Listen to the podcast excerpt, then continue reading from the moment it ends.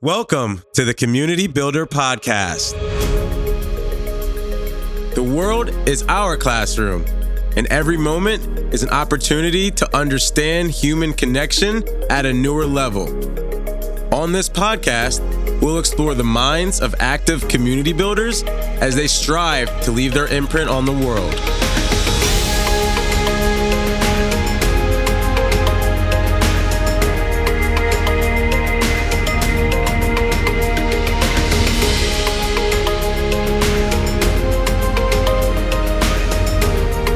Am your host, Travis King. Let's build. Before we get started, we would like to thank our sponsor, Cruise Control Music, the ultimate audio branding experience. Cruise Control Music creates custom, authentic sounds and music to showcase your brand identity and is a direct reflection of your vision, goals, and values. If you're looking to start or level up your podcast experience, log on to cruisecontrolmusic.com. Today, we have David Spinks, the founder of CMX Media, with us to share his insights on community building. Hey, David, how are you doing today? I'm doing good. Thanks for having me, Travis. Yeah, of course. I'm super excited to kind of pick your brain um, with your tremendous experience in community building and, you know, just kind of have this amazing conversation and um, hopefully learn a thing or two from you with what you've done so far.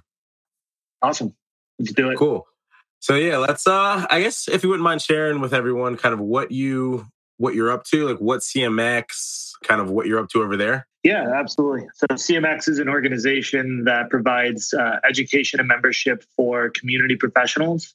So anyone who's building community on a professional level uh, could be for for-profits, nonprofits, pol- political movements, anyone who's you know organizing people, bringing them together, connecting them to each other.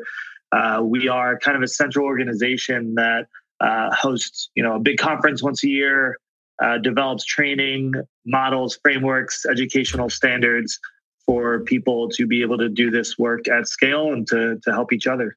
Awesome. Thank you for that. That's super helpful. And I guess speaking of community, what drew you to community in the first place? Like, how'd you get started in the community world? Yeah, uh, how far back do you want to go? uh, let's let's go to uh, childhood. Let, us hear the, the early memories. yeah, you know, my both my parents were immigrants. Uh, my mom was born in Israel. My dad was born in Ireland. Moved to New York after they got married in Israel, and I was born a year later. I kind of had an interesting upbringing where I was in uh, Long Island, suburbs of New York City and had two parents who were brand new to the country, um, had no jobs here, no real connections, was just, they were basically building their own community and their network from the ground up and their lives from the ground up. And uh, they cared a lot about me and my sister, who was born four and a half years later, fitting in and belonging. And I think they probably translated that strong need to belong to me. Um, you know, they were uh, signing me up for every sports team and club and program and setting up play dates and connections for me. And it became kind of something I really craved was uh, to be included and to belong, to be accepted, to be seen as cool. And I wanted it so bad, but as it turns out in childhood, especially in you know middle school and high school, the more you want something, uh, the more desperate you are for it, the harder it can be to get. And so I really struggled to fit in in a lot of ways. I dealt with anti Semitism, I dealt with a lot of bullying. I kind of hopped around from group to group. Um, I wasn't good at getting made fun of. I didn't take it well. I didn't take it in stride, which obviously makes bullies um, give it to you harder. So belonging was something that I really struggled with as a kid and it was part of what kind of sculpted who I am today was the struggles to really fit in. It, it made me pay attention a lot, though. Why do people fit in? Why do they connect? Why does somebody seem cool while where other people don't? And you know, I would hop around from group to group, and I was kind of the kid that um, would be in a different group every day. I, I was friends uh, I would have a, a, group of friends in the sports team. I would have a group of friends. We used to go to like hardcore rock shows and go into mosh pits. I was in Model Congress. I kind of like tested out all these different groups to see where I would fit in and failed at most of them, but I was learning a lot from each one. Um, and I re- always really enjoyed the idea of bridging groups. For some reason, you know, it was always the most exciting to me when I could host a birthday party and bring different groups who weren't really connected and interacting together into a space and, and see how they interact and see how they mesh or don't mesh. That ultimately led me to become really involved in online communities because where I failed to find connections and inclusion offline, this was when IRC was big. Uh, it was the very early days of console gaming when PlayStation 2 first went online. I played a lot of online video games. And, um, you know, there were the old platforms, Live Journal, Dead Journal. I was all over all of that because it was this way of connecting with people where they didn't know who you were. They didn't know what your baggage was. They didn't know if you were cool or not. They only saw you for what they're seeing online. And that was empowering to me. And so I became pretty interested in how technology was changing the way people connect and gave people an opportunity to develop relationships and a sense of community uh, in a way that wasn't before possible. And that just kind of carried on all through college, all through MySpace and Facebook, and then Twitter launched. And every time these platforms launched, I became really interested and active in them. And that ultimately led me to take on a job as a community manager right out of college. And so my first job was a community manager. This was in 2009. And there was no guidance for how to do this work because it was so new. There was no training or framework for how to do community management. And that's what ultimately led to starting CMX about five years later. Um, after figuring it out myself for all those years and connecting with, you know, eventually thousands of people who are doing similar kind of work, but all just figuring it out on their own. I developed a good network of the people who are doing this work. I learned a lot just by failing over and over again. Mm-hmm. And eventually started CMX as a platform to bring all the people who are doing this work together and provide them that support. Wow, that is a powerful story if I've ever heard one. yeah, no, thanks so much for sharing that. And actually, I'm very curious what was that breakthrough moment, right? Where you decided that, you know, enough was enough. I'm, I'm going to, you know, be a member of something, right? Like I, I belong. Like when when did that happen for you? That's interesting the way you phrase the question.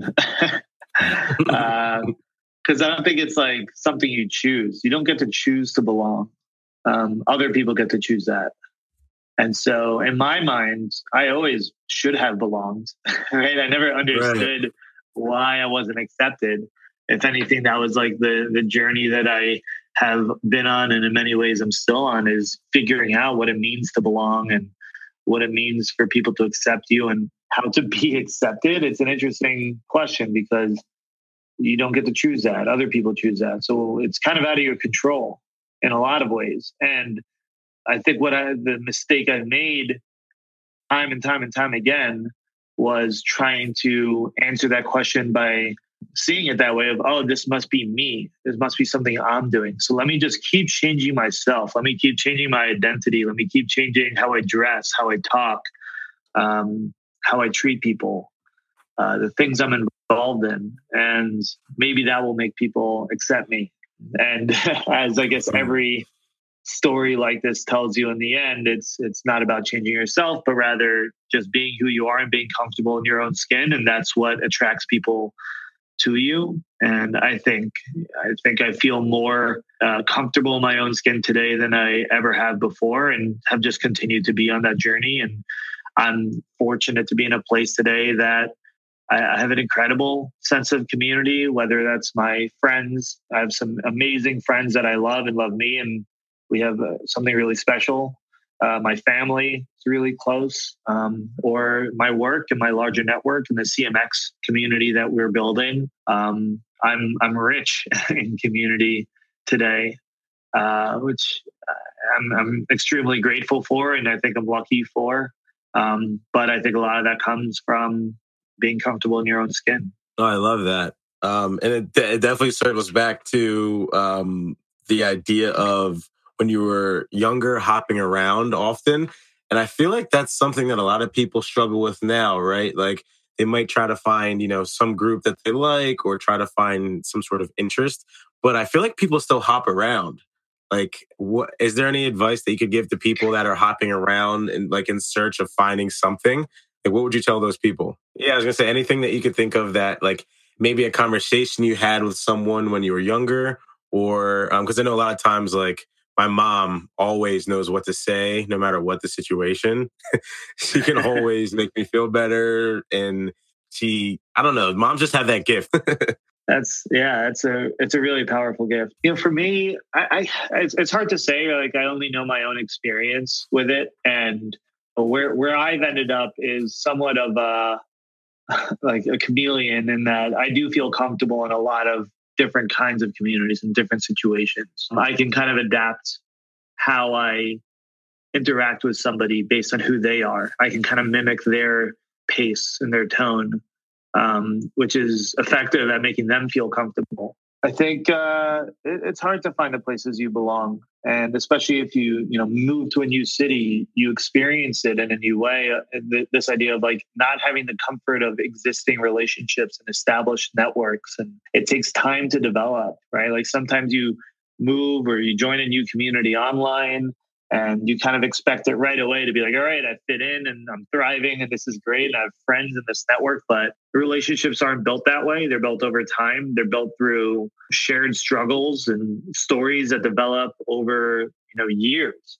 I think if you're still struggling to find your community learning to be patient and just constantly moving in the direction of where you do feel accepted and you feel safe and you feel like you can be yourself, right? Like from a community builder's perspective, I think the ultimate job a community builder is to know who your members are, what is that identity that you're trying to bring together, and create a space that they feel comfortable and safe and excited to to be themselves in that space.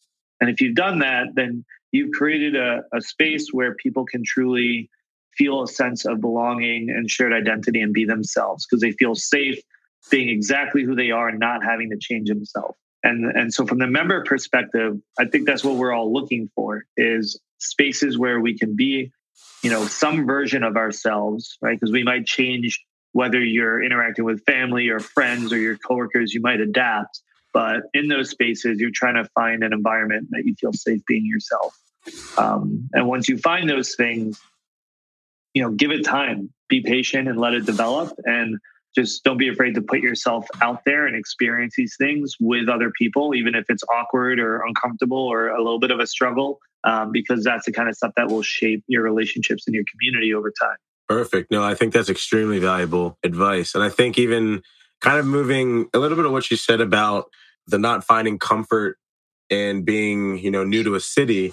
I think one thing that has definitely helped me is like like sports leagues, right? Like I joined a flag football team, and mm-hmm. now realizing, looking back on it, I'm like, wow, like I knew one person, and this one person brought me into a group and a community of of you know 15 20 other people which then expanded and and helped me launch new friendships so i definitely yeah. think that point is, is great to make i think it's a it's like a hidden gem right like we're all connected to football in some way so the fact that we're just on this team together just gives me that sense of belonging, and it definitely helps ease the the waters when you're moving into a new city. Yeah, absolutely. You kind of like you want to put yourself in a position where you're having repeat interactions with the mm-hmm. same people. I think that's ideal. I think the trouble that people they go to like at a bar or going out or randomly at a library or something. And that can work, right? Like sometimes that can work if you really hit it off. But it's hard because it's a one off interaction in, in a moment. Um, no one's necessarily there to be invested in each other. And so it's hard to develop a relationship, learn about each other, right? Like first impressions are almost always wrong. My be- one of my best friends in the world right now uh, was my roommate, and when my my other roommate was recommending that he he join our apartment, I actually was like, I don't think that's a good idea. Because my first impression of this guy was he was like a little wild, a little crazy. Because the last time he visited, he just partied really hard and kind of went loose. You know, that was his uh, in that moment visiting that day. It was Bay to Breakers in San Francisco. It was like a wild time. So I only got to see him. And, you know, he ended up moving in and over time just really got to know each other. And, you know, he was just at my wedding party. Uh, he's one of my groomsmen. Like we we became so close over time. So I think that that was it for me too. When I first moved to San Francisco, I moved into this apartment that I found on Craigslist, and I chose it based on the people that were living there seemed like people I would hang out with, but I didn't know any of them. But uh, you know, we lived together, so you have constant repeat interaction.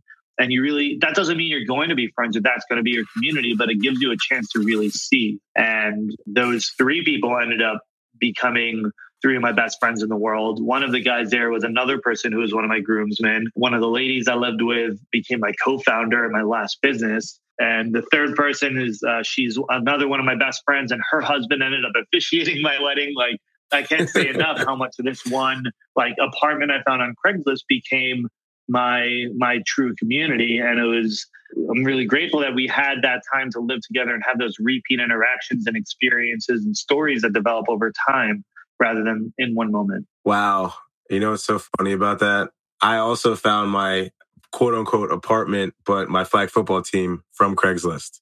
That's insane. there you go. wow. Yeah, Craigslist no, doing I've more than just been, uh, classifieds. Look, I mean, there's a lot of talk right now of social media and how, you know, community is dying. Um, and I've even been guilty of being pretty negative lately about uh, the impact that social media and technology is having on our sense of community. But I've also, I'm a, an example of where it can really help someone thrive in community. And it's done so much for me in in finding community and developing my career and network and learning that I can be cool and belong and be included early on in life when you know as a kid you really only had access to the kids in your town but I had access to this whole world of people through video games and online networks it, it can it can create a true sense of community. Yeah, I think that's extremely important because like like you just mentioned like we're more connected than ever, than ever and I think we've been using the tools wrong.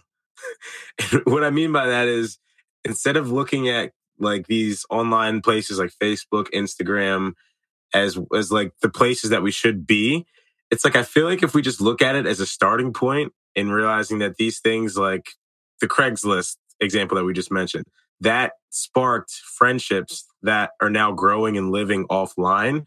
I think that's one of mm-hmm. the the key things I think people need to remember is that like don't become crippled by these tools that are here to help us. They're you know essentially just ways for us to connect faster with everyone but then also to give you more opportunities to create these online uh, excuse me offline conversations with people in real life yeah i, I think both both are um, possible. I think you can develop a true sense of community with people that you only know online. Because I, I did that with you know, video games, and again, video games. It's a repeat, consistent interaction over time, right? So the people I got to know by playing video games weren't just people I saw once in a Twitter stream.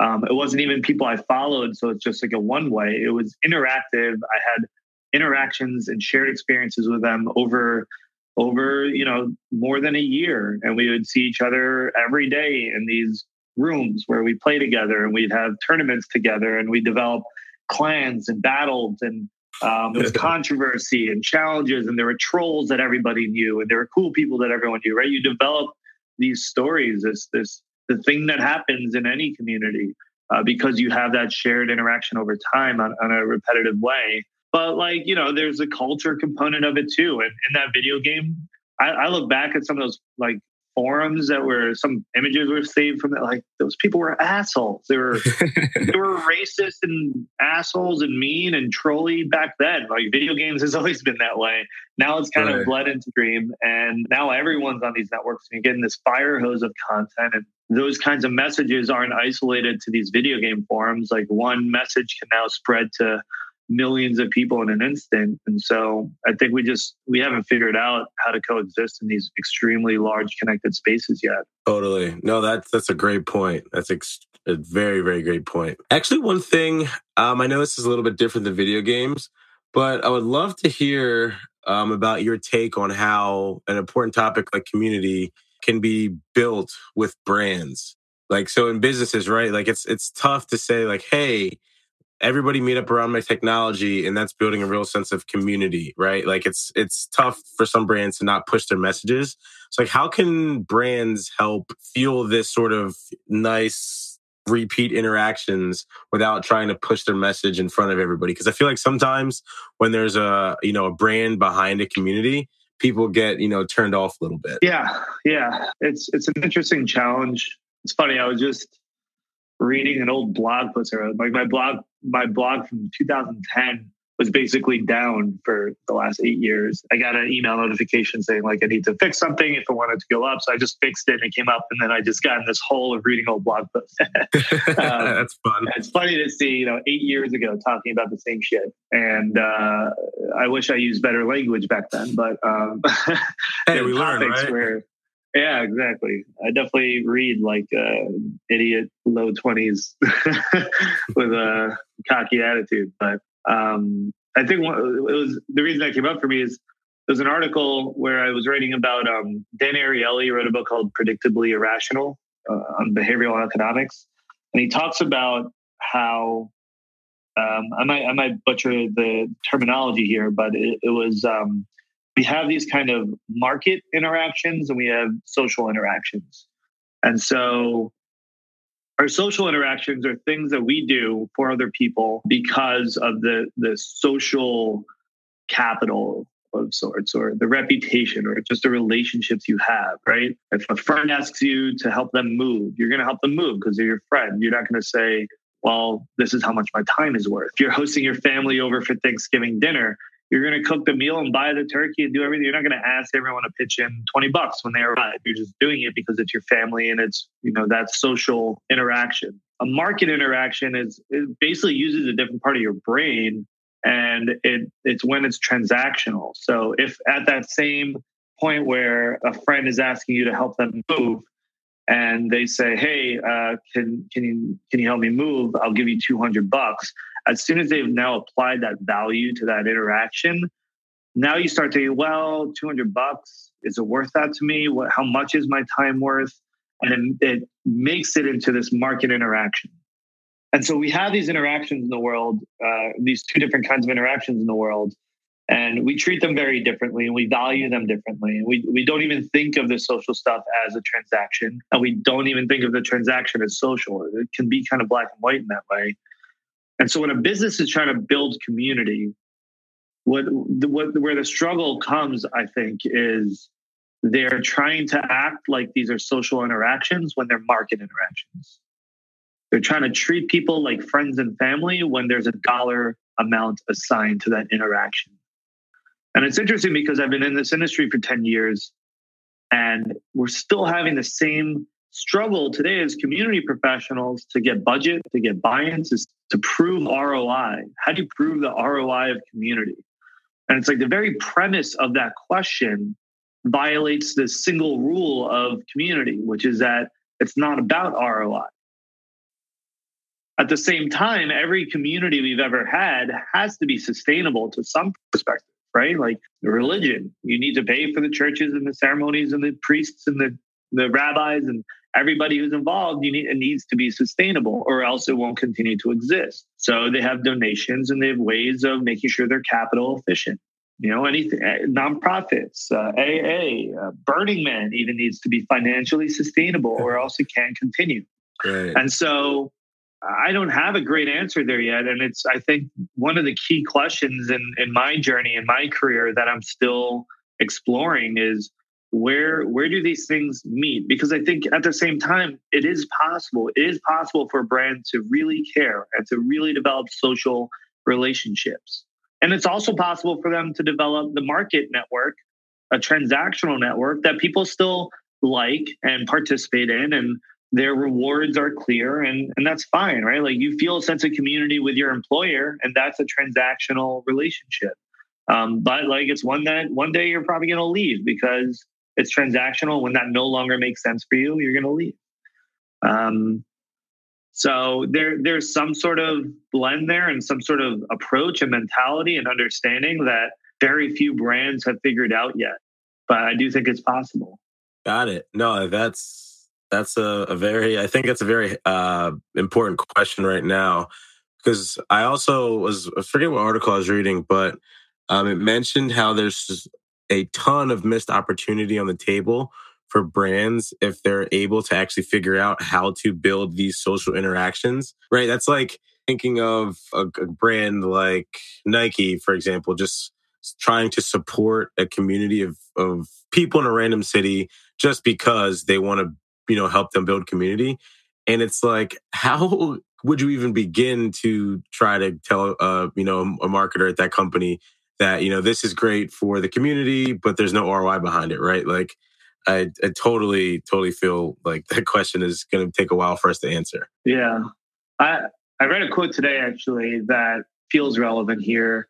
Uh, it was uh, Tim O'Reilly founder of O'Reilly Media uh, wrote an article about like some of his biggest mistakes. Super good. And he talked about a business's relationship with cash and and most of this section was actually about how important it is for especially for founders and to make sure you have a good cfo to make sure that you really really understand the cash flow of your business. You understand where money's coming in. You understand when it's going out and how that's going to affect you and how you can grow and you have to pay really close attention to it. Um, but in that same article he was saying that when he would communicate to people the importance of cash, uh, he had a quote that was like, um, cash is the gas for your car, right? It's the thing that will keep it going. But a road trip is a lot more than just driving from gas station to gas station. Right. And that really resonated to me with this idea that yes, you need cash. Yes, you need to be sustainable. Yes, you need gas in the tank. But what you do around that, assuming you have gas in the tank and you're able to be sustainable and healthy, your your road trip is about exploration and creation and you know seeing new things and helping people right it's your business can be so much more than just cash flow is a fundamental resource that needs to be there. But assuming you are able to figure that out, um, that's not what needs to drive every decision. The flip side of that is I'm kind of skeptical, right? Because having been through this grind and being a CEO myself, it's hard to invest in things that aren't showing ROI, especially at an early stage when you're establishing the culture that say you are successful, you're building that that belief system early and it's just hard to invest in things that you can't prove the ROI because you're just trying to stay alive. Right. No, I think that's, again, extremely important for people, especially when they're thinking about starting communities. Um, because I think that's one thing that might hold some people back, right? Like they might know that it's such an essential need to build a community, but they don't really know where to start or they don't really have the funding to do so. So it's like, what do they do? Do they just go join a community?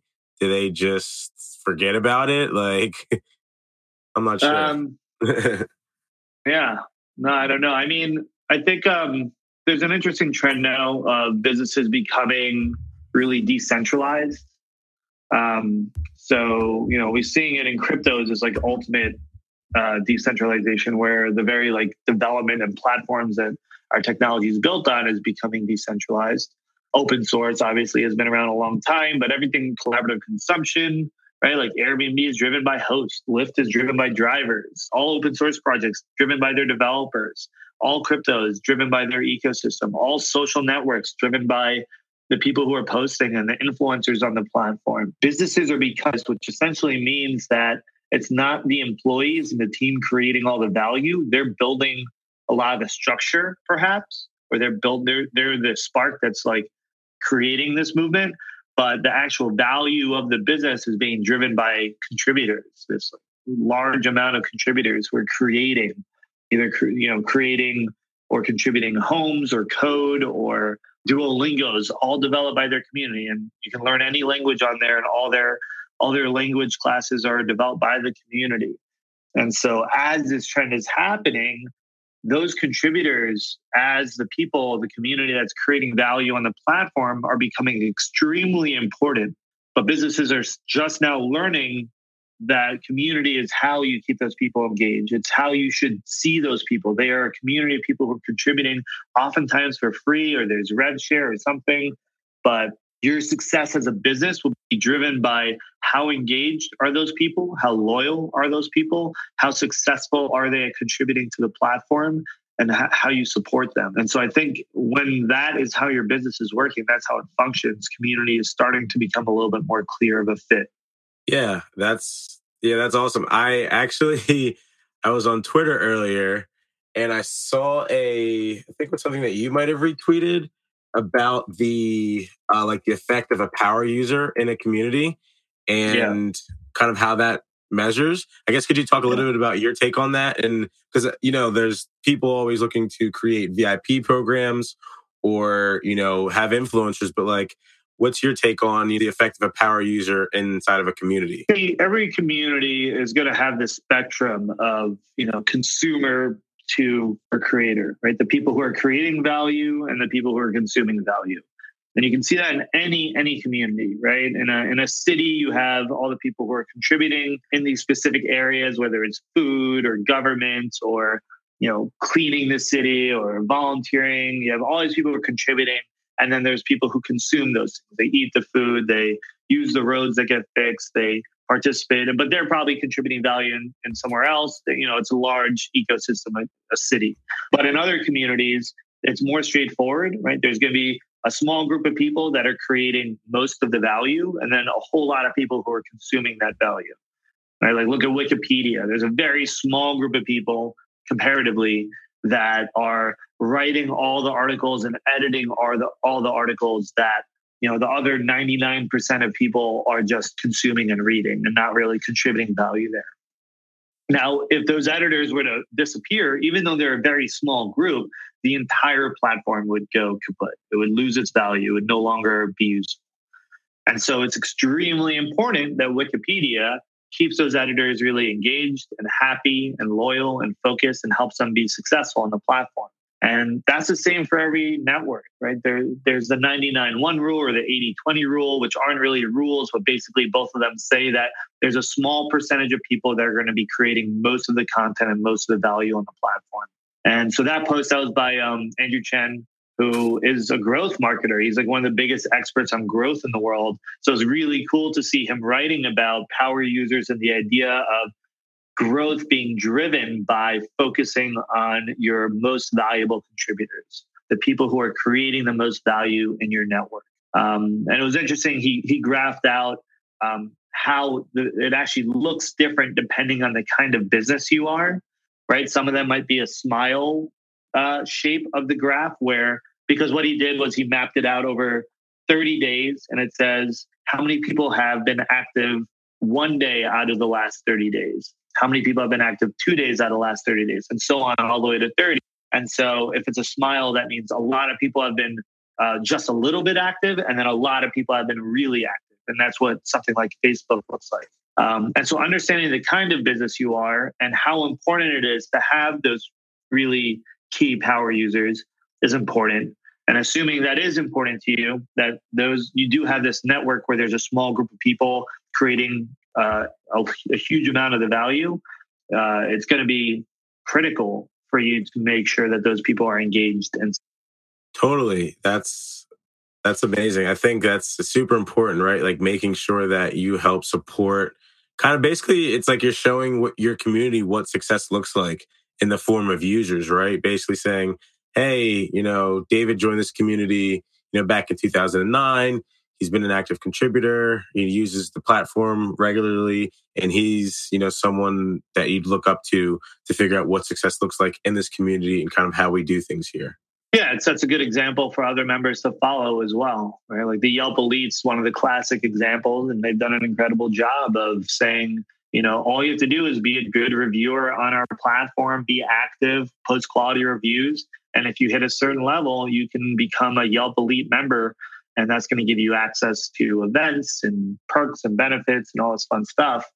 Um, and uh, really spotlight their power users. And that becomes an example for others who you know may strive to one day become a leader in the community in the same way. Totally. So we're actually winding down. I uh, got time for one more question. And kind of want to go um, a little bit back and kind of let you take a second to think about your life and think about one moment in your life that positively impacted you. What was that and why was it so important? Mm, just one. yeah, just one. Well, I just got married three weeks ago. oh, congratulations. so I feel like that's, uh, I, am obliged to talk about that. yeah, she might get mad at you if you don't. Exactly. yeah, I thought that it was uh, a really powerful experience. Um, and a lot of people have been asking me, you know, how was your wedding? And it's it's kind of a hard question to answer, and probably people expect me to just say, "Oh, it was great," but they get a deep answer every time because they ask me. So screw them; they're going to get a deep answer.